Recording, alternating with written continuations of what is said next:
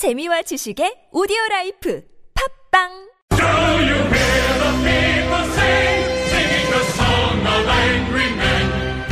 네, 안발장의 민생 이야기 시간입니다. 참여연대 안진걸 사무차장 오늘은 전화로 연결하죠. 여보세요. 네, 안녕하십니까. 네, 많이 바쁘신가 봅니다. 내일 저희 제3차 범국민대회가 있어서 아, 예. 전국의 모든 시민단체들은 다 실무를 함께하고 있습니다. 음, 네네. 50만에서 100만 명이 모이시기 때문에 네. 이것저것 챙겨야 될 일이 너무나 많습니다. 아, 알겠습니다. 못 가서 죄송합니다. 아유, 예. 아닙니다.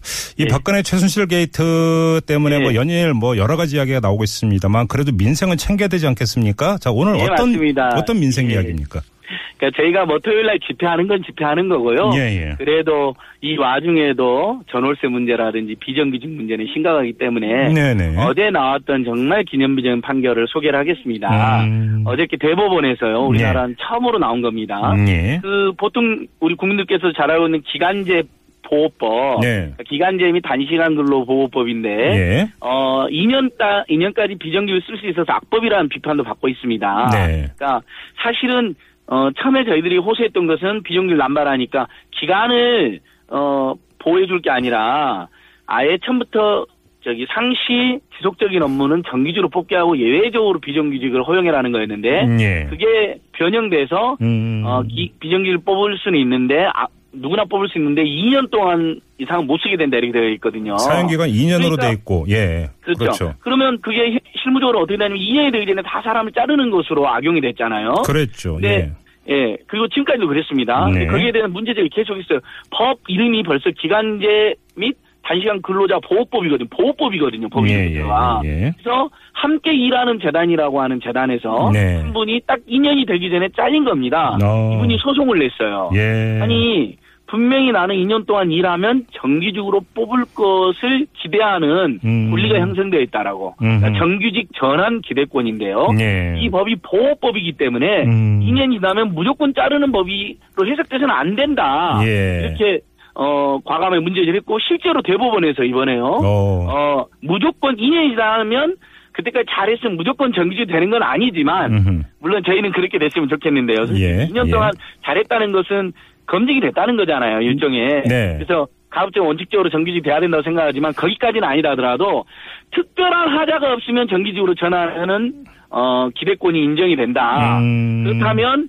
부당한 그 특별한 하자가 없는데 2년이 됐다니만 자르면 부당해고에 해당한다. 그래서 아. 이분은 어, 다시 복직시켜라라는 기념비적인 판결이 처음으로 나왔습니다. 그러니까 좀 정리를 하면 2년 그러니까 다 됐는데 특별한 예. 사유가 있으면 모르겠으나 그게 아니면 정기적으로 전환시켜줘야 되는 것 아니냐. 뭐큰 틀은 이런 것 아니겠습니까? 맞습니다, 맞습니다. 그러니까 예. 특별한 사유라면 예를 들면 이분이 2년 동안 했는데 너무 누가 보기에도 사회상규에 어긋날 정도로 뭐 게을렀다든지 네. 사실 그 정도였으면 그 진직에 계약 해지를 당했겠지만 2년, 2년 동안 가지도 예. 않았겠죠. 예, 예. 그렇죠, 그러니까요. 음, 음. 그리고 또는 뭐 너무 지각을 일삼는다든지 뭐 이런 거 있을 수 있잖아요. 네. 아니면 본인이 원한다든지 예. 뭐 이런 여러 가지 이유가 아니면 절대 못 자른다는 겁니다. 예. 이제 함부로 못 자른다는 판결이 음. 나왔기 때문에 굉장히 기념비적인 판결인 것이죠. 그럼 오늘- 앞으로 이제 예, 예. 기간제 노동자들은 네. 성실하게 2년 동안 일하면 내가 정규직으로 그리고 또 실제로 많은 기간제 계약제 노동자 일하다 보면 사용자들이 어떻게 말을 하냐면요 열심히만 하면 네. 우리가 계속 뽑을 거야 함께 일할 수 있을까 이런 이야기 하잖아요 실제로 현장에서 보면요 네네. 드라마나 이런 데도 나오잖아요 그런 네네. 데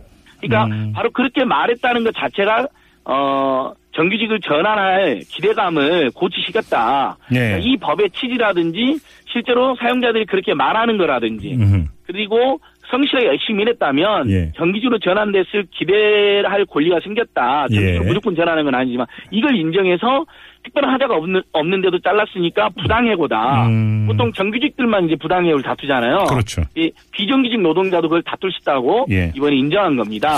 그리고 예. 명령을 한 거죠. 예, 이게 좀 대법원 판결이니까 이제 앞으로 이제 다른 케이스에도 이게 이제 그 좀 준용이 됐으면 좋겠는데 그럼요. 이제 대법원 좀- 예. 판례가 확정이 된 거기 때문에 앞으로도 이제 준용이 될 가능성이 매우 높고. 근데 뭐 그럴 바에는 좀 그냥 그 처음부터 정규직으로 뽑으면 안 되는 겁니까? 그러니까 저희는 다시 한번 이야기 드리지만 우리 청취자들께서도 아마 많은 분들이 공감해 주실 거예요.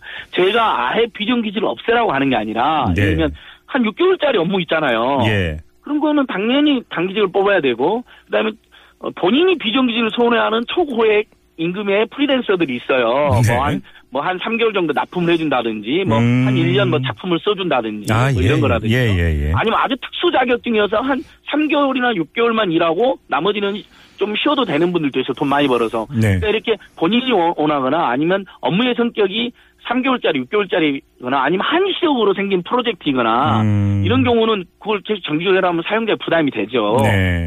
그런 경우는 예외적으로 인정을 해주되 상시 지속 업무 음흠. 뻔히 예를 들면 우리가 어떤 경비 선생님이 필요하다. 그 회사에서 경비 상시적으로 필요한 거잖아요, 사실은. 네. 근데 꼭 그분들이 1년 만에 자르고 2년 만에 잘랐잖아요, 그동안은. 음, 상시 지속 업무인 경우는 원칙적으로 정기로 뽑고 비정기 못 뽑게 해라. 그러게요. 이게 이제 되들 호소고 근데 법이 지금 국회에 많이 제출되어 있는데 이번 대법원 판결도 나왔기 때문에 그런 법의 탄력도 붙을 것 같습니다. 근데 이제 호소하고 현실은 따로 가니까 지금 오히려 60대 이상의 비정규직 증가율이 높다면서요.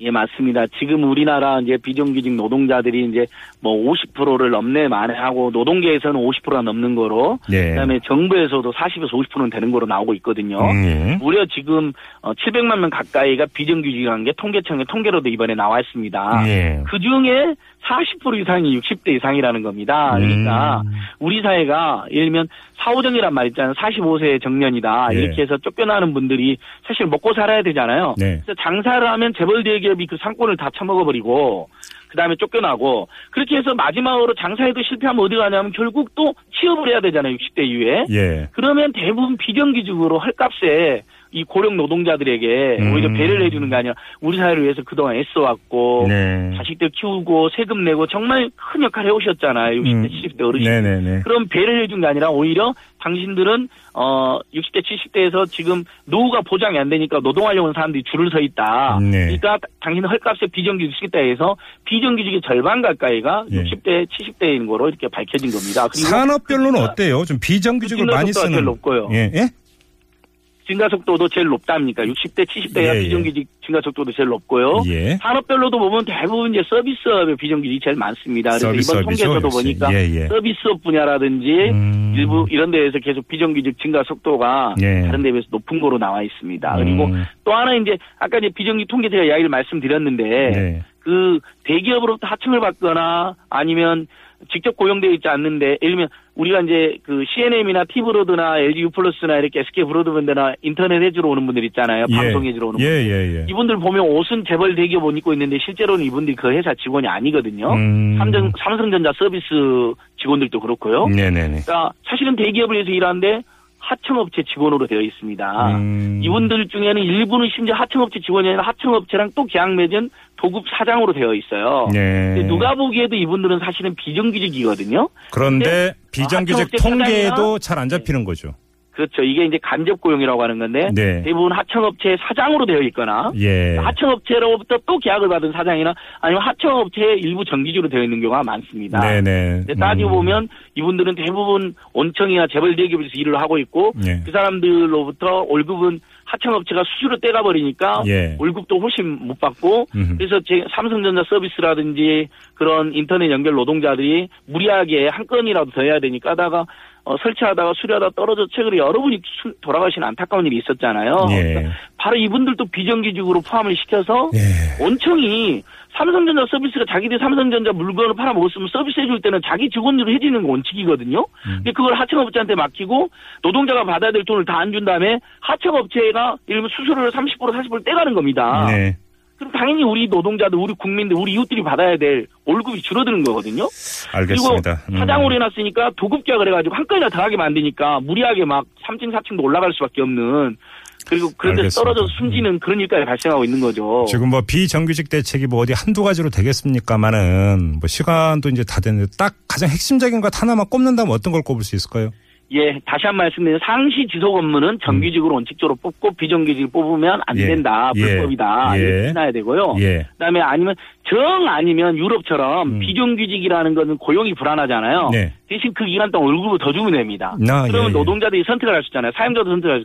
사용자도 고용 안정해주고 월급을 좀 덜 주거나 음. 아니면 당신을 고용을 좀 짧게 할 테니까 대신 우리가 급여는 더 주겠다. 음. 이러면 사실 균형이 잡히는 거거든요. 예, 예. 두 번째 지금 많은 재벌들이 원래 자기들 정규직 직원들이었음에도 불구하고 그것을 뭐 아웃소싱이란 미명하에 하청이란 미명하에 아까처럼 돌려가지고 음. 비정규직이나 간접고용 상태에서 어 산업 산업재해가 나도 책임도 안 지는 그런 구조로 되어 있거든요. 예, 예. 장기간 노동에. 알겠습니다. 그래서 재벌 대기업부터 어 자기들이 위해 자기들을 위해서 일하는 노동자는 다 직접적으로 고용하는 원칙 네. 만들어야 예. 된다. 이 두 가지가 가장 중요한 문제라고 생각합니다. 알겠습니다. 자, 안발장의 민생 이야기 오늘은 비정규직 문제를 한번 다시 한번 정리를 해봤습니다. 자, 말씀 잘 들었어요. 고맙습니다. 예, 고맙습니다. 네, 지금까지 참여연대 안진걸 사무처장과 함께했고요.